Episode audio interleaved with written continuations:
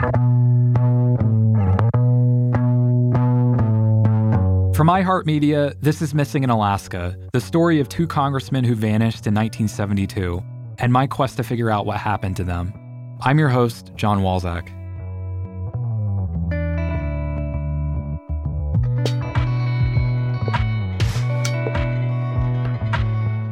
March 4th, 1974, Tucson, Arizona. The sun is setting. The temperature sinks below 60. There's a light breeze. It's early in the evening at the Eldorado Lodge, a luxurious desert resort. A gorgeous tree lined road leads up to a complex of old, stone clad buildings. Tranquil mountains lurk in the distance. Sitting at a bar is Tom Davis, a detective with the Arizona Department of Public Safety. He's joined by a supervisor and a reporter. They're all undercover. And it's a U shaped bar. And on one side is the public side, on the other side is a room. And it's just, you know, it's just an alcove. Well, if you sat on the public side, you could see what was going on in the alcove. Lo and behold, here comes this party and it's Jerry and his wife and his uh, one of the people that he had gone to Anchorage with, and you know, it, it, for me being a brand new guy, this was fascinating. Jerry is Jerome Jerry Max Paisley, a 33 year old murderer and bomber with close ties to two prominent mafia families.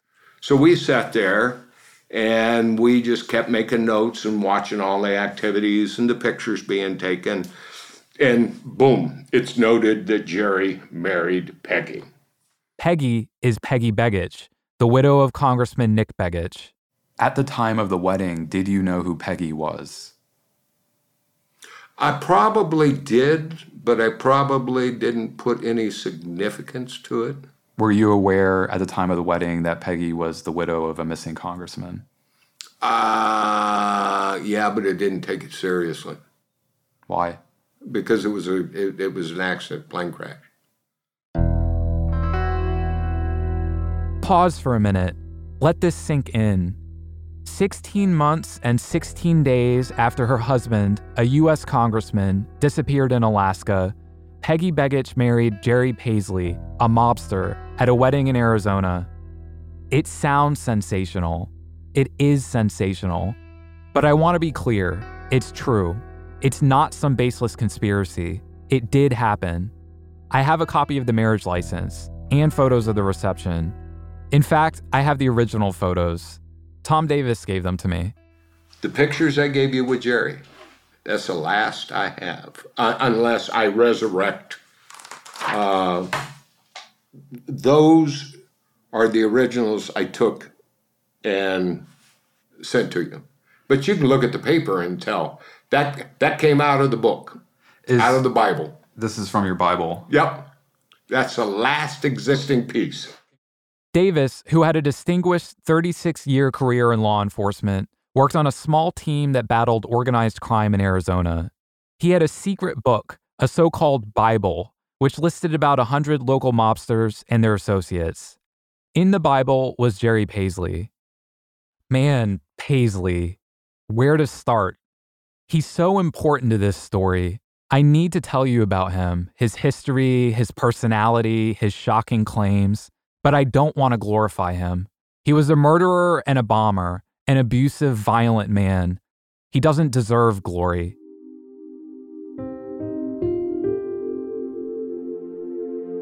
Paisley was born in Detroit in 1941. He grew up in a bad neighborhood. As a teen, he enlisted in the Navy.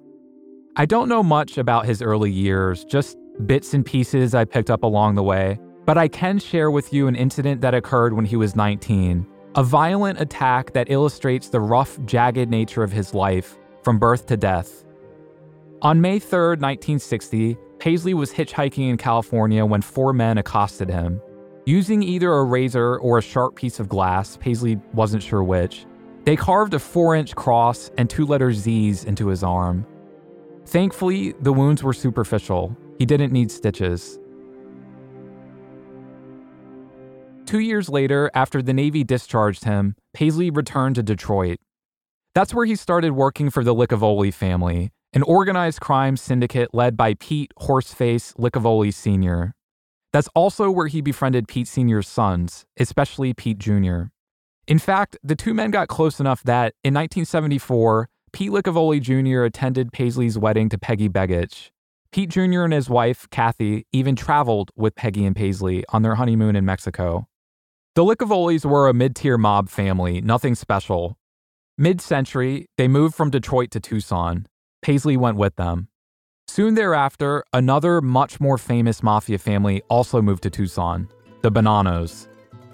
Remember Vito Corleone, Marlon Brando's character from The Godfather? Corleone was based, in part, on famed mafia don Joe Bonanno Sr. During the 60s in Tucson, Paisley befriended Bonanno's sons, Bill and Joe Jr. He was captivated by the family's flashy infamy and gritty glamour. In 1971, he even made a brief cameo in Honor Thy Father, a bestseller on the Bonannos written by legendary author Gay Talese. I asked Talese, who's 88, if he remembers Paisley. He said he doesn't. That was a long time ago.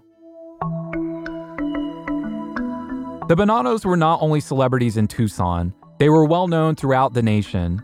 Joe Sr. was, quite literally, the big cheese, a nickname he got by sinking his teeth into the dairy industry. Laugh, go ahead. But there was a lot of money to be made in the cheese trade counterfeit mozzarella, money laundering, stuff like that. Bonanno was a big deal, one of the most important mafiosos in American history, the patriarch of one of the so called five families, which dominated organized crime in New York City during the early 20th century. Bonanno saw himself as a gentleman. He liked to say that he lived by old school values booze, but not narcotics, murder, sure, but only if you deserved it. But he distorted reality. The Bonanno family was brutal, they were violent gangsters. They maimed and murdered and bombed and extorted and kidnapped and committed fraud. Later, they tried to rehabilitate their image. But Joe Bonanno didn't become Joe Bonanno by being a polite man who just dabbled in bootlegging. For three decades, from the 1930s to 1960s, Bonanno held an iron grip on his family. His stranglehold began to unravel in the mid 60s when he got greedy and tried to assassinate rival mob bosses. The plot failed, igniting a bloody mob war called the Banana War, or, as the press sarcastically dubbed it, the Banana Split. See, one of Bonanno's nicknames, which he absolutely hated, was Joe Bananas, hence the name of his signature war. At one point during the war, Bonanno was kidnapped and, for a while, he disappeared. It's thought, though, that he staged the kidnapping in order to avoid testifying before a grand jury. When he eventually resurfaced, he decided to make a strategic retreat to Tucson where he, quote, retired. But that was bullshit. He was diminished but not dead, and he certainly wasn't retired. I know I'm throwing a million names at you, so let's recap. We have A. Jerry Paisley, who married Peggy Begich, the widow of Congressman Nick Begich, in 1974. B. The Licavolis, a mid tier mob family from Paisley's hometown of Detroit, who relocated to Tucson and for whom Paisley worked. And C. The Bonannos, a famous mob family from New York who also relocated to Tucson and for whom Paisley also worked. Jerry Paisley, the Licavolis, the Bonannos, they're all tied together. But why Tucson? It seems random, right? An odd place for the mob? To me, not really. It's sunny, it's pretty, removed from the violence of Chicago and New York and Detroit. It makes sense. And Arizona had lax laws, which allowed the mob to easily launder money. Arizona was Switzerland in the United States. Arizona had a blind trust system in its banking system that allowed people to hide monies here just as effectively as they could in, in Switzerland. And the, the, the blind trust accounts that could be set up with laundered money, the bank accounts themselves could also own real estate. And when I first began working over here in the early 70s, maybe 40% of Maricopa County was owned by number. And nobody knew who owned anything. It was all through blind trust accounts at a bank. That's Don Devereux, a seasoned investigative reporter in Arizona who covered organized crime for decades. He's best known for his never ending investigation into the 1976 assassination of reporter Don Bolles, who was killed in Phoenix by a car bomb, something we'll cover later. Devereux also dug into both the Bonanno and Licavoli families. With two major mob families in Tucson, you'd figure there would be some bitter rivalry, so many angry egos crammed into a small desert city. But that wasn't the case. When Licavoli moved out here from Detroit, uh, and he was a friend of Joe's, and, and invited the Licavolis and lots of other mob people from around the country to move to Tucson or to Phoenix to retire. Licavoli largely came to the Tucson area uh, to, to retire. Bonanno was still active when he was living in Tucson, but Licavoli largely had left Detroit behind, and there was a retired mob guy living comfortably in Tucson um, on a place called the Grace Ranch, as I, as I recall, with his family uh, and close friends of Bonanno. And close enough. They you know they shared the same accountant. Um, they were you know there were no secrets between those guys. They were uh, close friends and not competitors, and you know happily uh, you know seeing each other as, as good friends. Yet, even though the Bonannos and Licavolis maintained peace between their respective families, their presence was detrimental to Tucson as a whole. In the late 60s, the city became a hotspot for mob violence, most notably, a series of high profile bombings. Many of these bombings were tied to extortion attempts, insurance scams, and vigilante payback. The motivation behind some, though, was more complicated. In July 1968, the homes of both Joe Bonanno Sr. and Pete Licavoli Sr. were bombed. Uh, there was a war started between Bonanno and Licavoli by a rogue FBI agent named David Hale back in the day. Hale began planting bombs on both the Bonanno and the Licavoli people as if they were fighting back and forth between themselves, trying to start some sort of an internecine mob war between Licavoli and Bonanno. And it obviously didn't work, and David Hale got exposed as having you know, done this himself as an FBI agent. David Hale denied that he was behind the bombings. Hale was never convicted of any crime tied to the bombings. He didn't respond to interview requests. In 1968, someone also bombed the house of a prominent judge named Ivo DeConcini. DeConcini had been friends with Joe Bonanno, but later, when his son Dennis was elected to the US Senate, he distanced himself from the mob boss. I just said someone bombed Judge DeConcini's home, but guess who that someone was? Jerry Paisley, the same Jerry Paisley who, only six years later, would marry Peggy Begich. Several sources told me Paisley was behind the DeConcini bombing. Paisley was something of a fixer, they said, a wannabe gangster. He was, technically, a mobster, but low in seniority, more the guy you turn to to break some legs or chuck some dynamite over a fence than the mastermind of any operation. To my knowledge, he was responsible for at least three bombings, including the DeConcini bombing.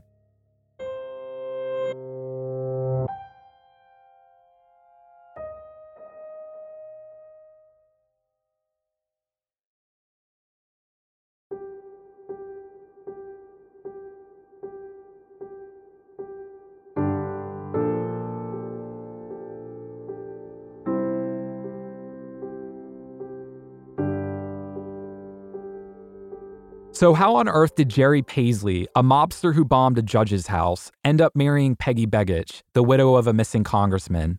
How did they meet? The official story is this In late 1973, about a year after Nick Begich vanished, Peggy was with a friend at the Holiday Inn in Anchorage when she ran into Paisley, who was tending bar. They hit it off, and a few months later, in March 1974, they got hitched in Tucson. I've already told you why the mob was in Tucson. But why was the mob in Alaska in the 70s? Why was Jerry Paisley in Alaska in the 70s? One word oil. After the discovery of oil in 1968 at Prudhoe Bay, Alaska boomed. Everything in modern Alaska history can be split into pre 1968 and post 1968. Pre 1968, Alaska was scenic and had timber and bears. A stereotype, sure, but people in the lower 48 didn't really care about it, except for its natural beauty, some of its resources, and at the height of the Cold War, its strategic location near the Soviet Union. Post 1968, Alaska was an oil state, a state with immense wealth waiting to be tapped, a state with mounds of money just waiting to be pumped into people's pockets. Pre 1968, there was crime, but it wasn't exorbitant. Post 1968, it boomed. Pre 1968, you could still find affordable housing. Post 1968, with a crush of new workers, you couldn't. It was during this boom atmosphere in 1970 that Alaskans first elected Nick Begich to the U.S. House. Begich had run a campaign promising to maximize oil prosperity, but importantly, he also acknowledged the problems it stirred up. Here's an ad he ran in 1970. You don't have to be an economist to know that we have a critical housing shortage. All you have to do is try to find a place to live. Five years ago, the typical monthly payments for a $20,000 home would be about $100. Now, a $20,000 home, that's if you can find one, would be well over $200 a month. America's leading housing official recently stated that less than 20% of Americans can really afford to buy a home. That's the problem nationwide. Alaska's situation is worse. There are practical solutions. Nick Begich finds practical solutions. As a state senator, he's been doing it for eight years, and he's been vocal about it. Nick Begich has always wanted you to know where he stood. He still does. Nick Begich is Alaska's man for Congress. Begich went on to help pass the Alaska Native Claims Settlement Act, or ANCSA, a monumental piece of legislation that removed a major obstacle blocking construction of the Trans Alaska Pipeline. But the pipeline still faced countless legal, political, and environmental hurdles. It wasn't until March 1975, two and a half years after Begich vanished, that construction finally began. Tomorrow morning, after years of planning, court fights, and stockpiling of materials, construction of the Alaska oil pipeline begins. It will run almost 800 miles from the north slope of Alaska to the port of Valdez. The pipeline is supposed to be finished in about two years at a cost of at least $6 billion. The big boom is already underway in Alaska. Ask the people in the city of Fairbanks, for example. Jack Perkins did, and here is his report. It used to be in Fairbanks that keeping the snow shoveled off the roof was one of the main problems. But today, with the coming of the pipeline, Fairbanks is a boom town, and there are new problems they never thought of here before. Used to be in Fairbanks, you could make a telephone call right away without having to try for an hour, without getting buzzed off. But with the pipeline, the local phone system is flooded with 54% more calls than a year ago and can't handle them. Used to be you could get an apartment, nothing fancy but shelter, for a couple hundred dollars. Now rents have doubled and tripled. One bedroom, 500 a month, and hardly anything available. Vacancy rate in Fairbanks about zero. And consider crime rates. Always a drinking town, but arrests for drunkenness now up 135%. Juvenile arrests up 50%. Robberies up 123%. And with all the pipeline workers passing through town with their rolls of money, prostitution arrests up 700%. Many of the people who moved to Alaska long before the oil boom were upset to see their pristine home changing so rapidly. What you're getting here, of course, is what uh, is what they call progress, isn't it? Uh, that's one name for it. I've heard other names uh, for it which uh, might not be arable. It happens to cities, this bursting and straining toward what is sometimes called progress. But maybe nowhere has it ever happened so much and so fast. And it's not just that people of Fairbanks weren't ready for it, it's that many of them don't want it at all. Jack Perkins, NBC News, Fairbanks, Alaska. Two years later, in June 1977, construction on the pipeline wrapped up. Oil mania reached a fever pitch. Now the riches could really flow. There's oil in the pipeline, the Trans Alaska Pipeline, this evening. Pump station number one at Prudhoe Bay, 250 miles north of the Arctic Circle, today began pushing heated crude oil into the pipe. Don Oliver was there. Here it is, finally finished after eight years of planning and building. The oil companies rattle off all sorts of superlative statistics about it. 800 miles long, built by a peak workforce of more than 21,000. From one end to the other, it will hold 380 million gallons of oil. The cost, nearly $8 billion. The largest, most expensive project ever attempted by private enterprise. Okay, so again, by this point, it should be blatantly obvious why the mob, and Jerry Paisley specifically, came to Alaska in the 70s. Oil. Oil is what drew the mob to Alaska. Oil is what drew Paisley to Alaska. It was a black gold rush. Here's Mike Grimes, a retired cop who worked for the Anchorage Police Department. That was the period when Alaska was just booming. It was like a gold rush town because it oil uh, pipeline being constructed, so much money up there. They had such a dramatic increase in population and everybody coming from somewhere else uh, to get rich in Alaska. And so it was a very fascinating time to be working Vice. And there was only three of us on the Vice squad at that time. And uh, we had such an influx of prostitution, mainly off the West Coast. So the prostitution uh, industry was just booming up there.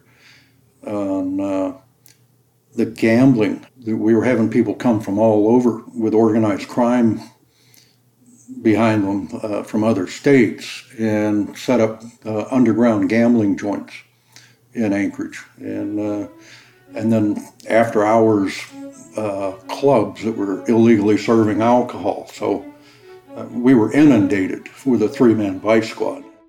It was a wild time, and Paisley and the mob wanted to cash in drugs, sex work, you name it. Paisley moved to Alaska in 1973 with his close friend, Sal Spinelli. Like Paisley, Spinelli was a mobster with ties to both the Licavoli and Bonanno crime families. When Paisley wed Peggy Begich in March 1974, Spinelli was his best man. After the wedding, when Peggy, Paisley, and Spinelli returned to Anchorage, Spinelli opened a jewelry store with Peggy's oldest son, Nick Begich Jr. Multiple law enforcement sources told me the store was a front for stolen jewelry, including turquoise trafficked from Arizona to Alaska. Nick Begich Jr., now a well known conspiracy theorist, was only a teenager at the time. He declined interview requests. He was never convicted of any crime pertaining to the theft of jewelry. And again, he was only a kid, a kid who lost his dad and ended up with a violent new stepfather, Jerry Paisley.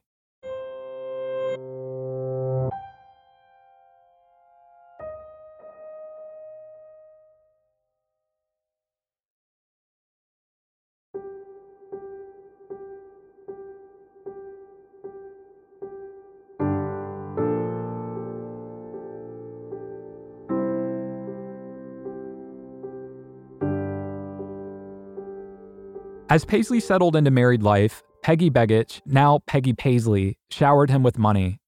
After Nick, her first husband, disappeared, Peggy had received a windfall of cash, according to documents I found archived at the University of Alaska Fairbanks. There was a $55,000 life insurance policy, which had a double indemnity clause for accidental death, so $110,000 from that. And there was a one time $42,500 benefit from Congress plus the balance of Nick's checking and retirement accounts. Altogether, Peggy got at least $158,431.07, about a million dollars today when adjusted for inflation. She inherited other things too, including apartment buildings.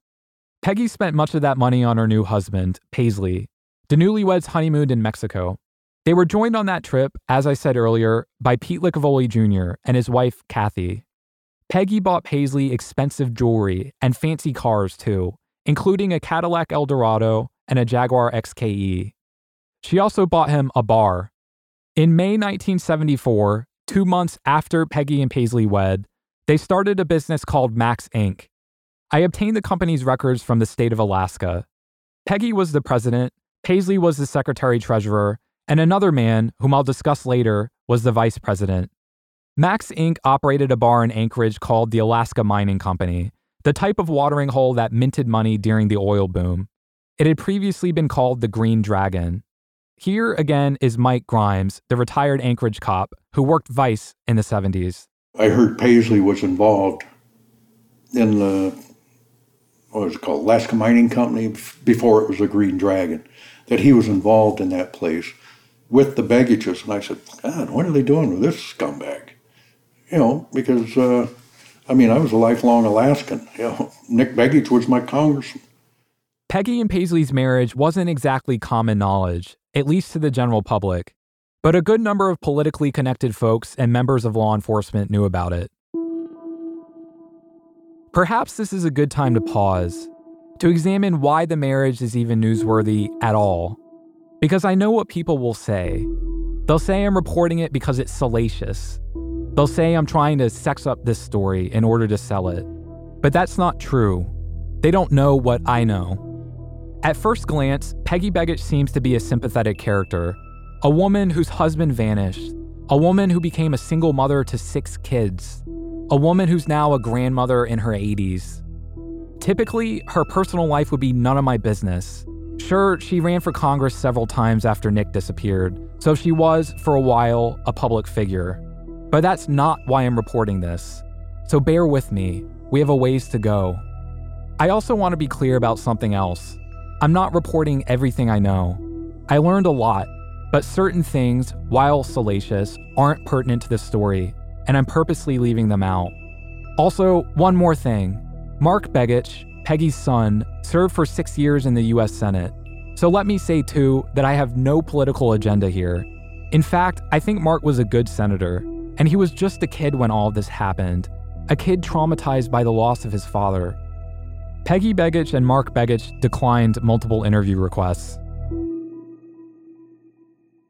Living large on Peggy's money, Paisley spiraled out of control.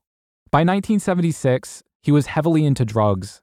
When Jerry was uh, married to Peggy, he just couldn't leave the cocaine alone. And it's just the cocaine and the women and this and that. And it just, it was terrible to to watch the deterioration of his and Peggy's relationship.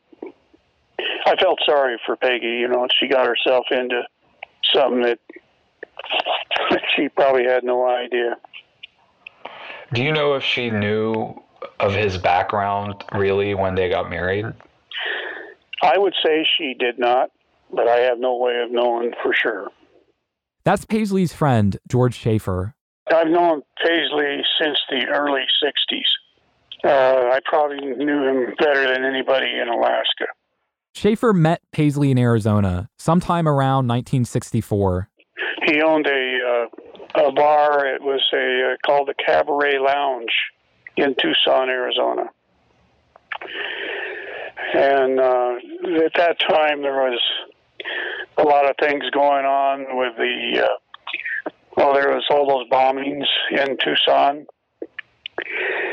and they were there was a f- group of people that were coming in and trying to get a uh, protection racket uh, on with some of the local bar owners around the town. And I was kind of brought in and used as a little bit of a muscle for them. Just uh, they were coming in and intimidating the uh, bar owners themselves, and just trying to get them to pay protection money like they did back east. It doesn't work that well in the West. so that's how I originally met Paisley. He was kind of on the other side. And we kind of became friends, but uh, not not to any great extent. When you say he was kind of on the other side, what do you mean by that? Well, he was associated with uh, several of the uh, so-called mafia people, mainly the Bonannos and and uh, Licavoli. Paisley, Schaefer said, was a quote crazy person. Wherever he went, he caused trouble. As far as the, the deal with Peggy, she did buy him that uh, mining company, which is the bar. I guess you know, you're well aware that I got shot there. I I don't know the details. I, I do know that you were shot there. Okay. Well, I was shot there by somebody, you know, that no one knew. I mean, it was just a an incident that I was in the wrong place at the wrong time. Paisley had a partner in the bar. Long, you know, his wife gave him that more or less as a wedding gift. Uh, as far as the ownership in the bar, his partner was a real straight ace guy, would never break the law. In fact, when I went there to go to work, the only reason he called me in is because his regular bouncer from Phoenix, Ron Moyer was his name, and he had cleaned the bar up as far as riffraff and all that. Well, he he worked two years, had to go on vacation. Jerry wanted me to work there for the two weeks while he was on vacation, and I originally said no, and then he talked me into it anyway. So I I was just supposed to be paid under the table for two weeks, and his partner said, "Oh no, we can't do that. We need to put him on the payroll. Uh, we got to keep everything above board." And so uh, I was lucky that I was on workman comp when I got shot. But Danny Zimonich was the guy's name, his partner's name. Daniel Max Zimonich was the third person who had an ownership stake in Max Inc., the business Peggy and Paisley started after they got married. Zimonich was the company's vice president.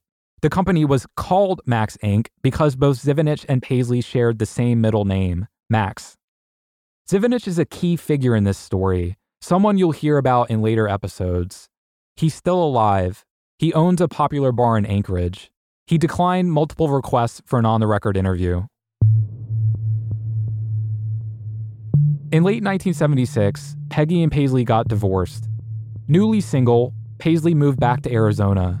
For the next 15 years, he was in and out of prison on a variety of charges, including aggravated assault. Sometime around 1992, he was paroled, and he got a job in Phoenix selling cars. There was a, a deal where another guy got out of prison that he was in with uh, after a few months.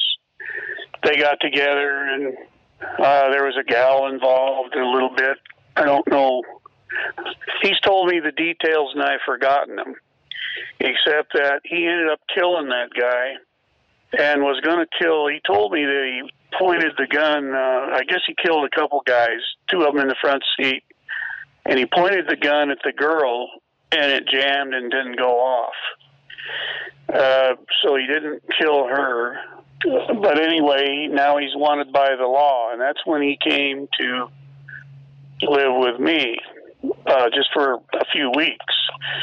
And I got him a job where they didn't even want to know his name, and it was cash under the table. Well, he he destroyed any anything, any kind of friendship we ever had because he ended up uh, robbing some people while he was there.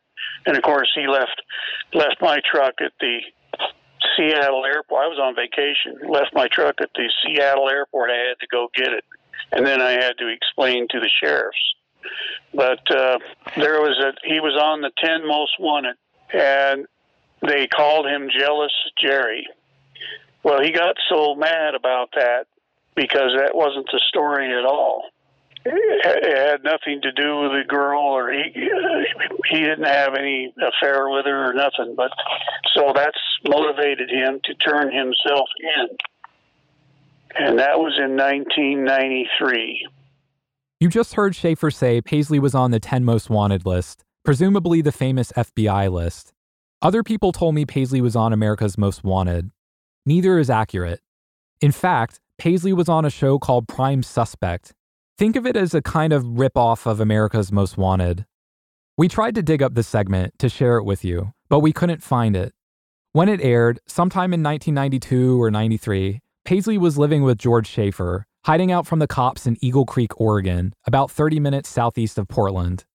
By that point, he had murdered at least five people, and he still had murder on his mind. I'll tell you another interesting story before we go. Uh, just I I don't know if you're interested in it, but it was, it, it was an obsession that that Jerry had.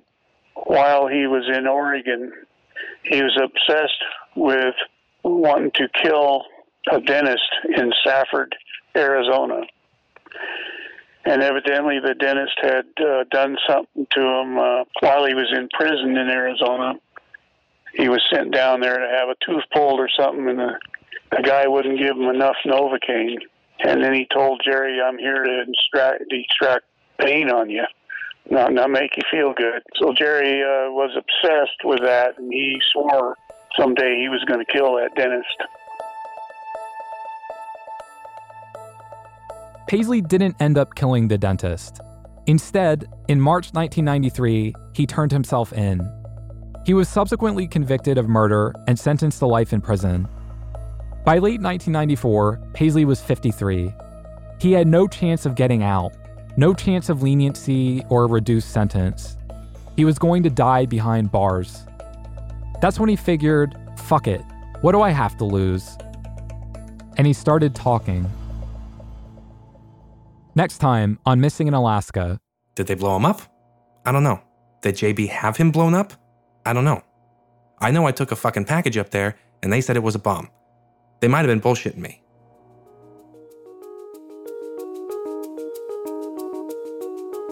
Here are your three tasks for the week. First, I'd really like to get a copy of the episode of Prime Suspect that featured Jerry Paisley. I know it aired sometime between June 1992 and March 1993. Help me find it.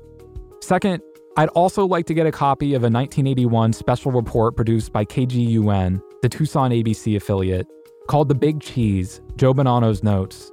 Finally, I mentioned earlier that an undercover reporter witnessed Jerry Paisley's wedding to Peggy Begich. I believe that reporter is still alive, possibly living in the UK, but I haven't been able to find him. His name is Alex Drehsler, D R E H S L E R. If you know him, contact us.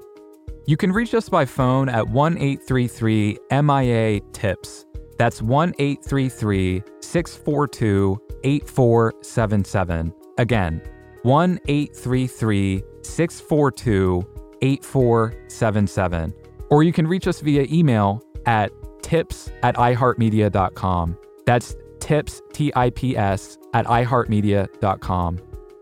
Ben Bowlin is our executive producer. Paul Decant is our supervising producer. Chris Brown is our assistant producer. Seth Nicholas Johnson is our producer. Sam T. Garden is our research assistant. And I'm your host and executive producer, Jon Walczak. You can find me on Twitter at, at Jon Walczak, J O N W A L C Z A K. Footage for this episode was provided by NBC and the Vanderbilt Television News Archive.